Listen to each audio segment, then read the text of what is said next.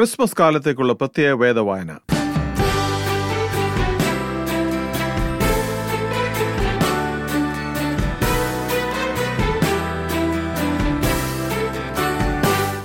Christmas കാലത്തെ വേദവായന പതിനാലാം ദിവസം.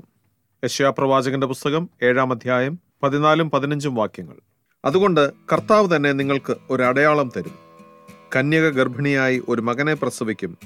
അവന് ഇമ്മാനുവേൽ എന്ന് പേർ വിളിക്കും. തിന്മ തള്ളി നന്മ തിരഞ്ഞെടുപ്പാൻ പ്രായമാകും വരെ അവൻ തൈരും തേനും കൊണ്ട് ഉപജീവിക്കും.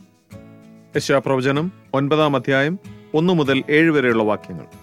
എന്നാൽ കഷ്ടതയിൽ ഇരുന്ന ദേശത്തിന് തിമിരം നിൽക്കയില്ല.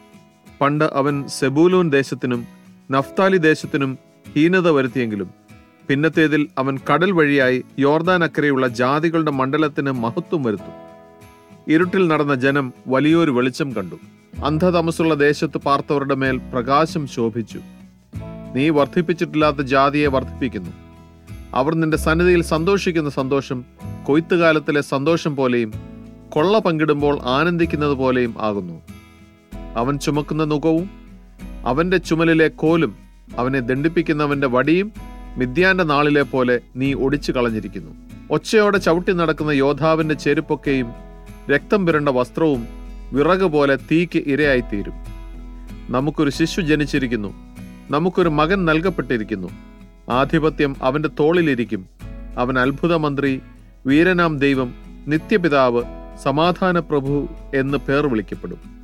അവന്റെ ആധിപത്യത്തിന്റെ വർധനയ്ക്കും സമാധാനത്തിനും അവസാനമുണ്ടാകില്ല ദാവിദിന്റെ സിംഹാസനത്തിലും അവന്റെ രാജ്യത്വത്തിലും ഇന്നു മുതൽ എന്നേക്കും അവൻ അതിനെ ന്യായത്തോടും നീതിയോടും കൂടെ സ്ഥാപിച്ചു നിലനിർത്തും. സൈന്യങ്ങളുടെ ഹോവയുടെ തീക്ഷ്ണത അതിനെ നിവർത്തിക്കും. ഈ വചനങ്ങളാൽ ദൈവം നമ്മെ ഓരോരുത്തരെയും അനുഗ്രഹിക്കുമാറാകട്ടെ. ആമേൻ.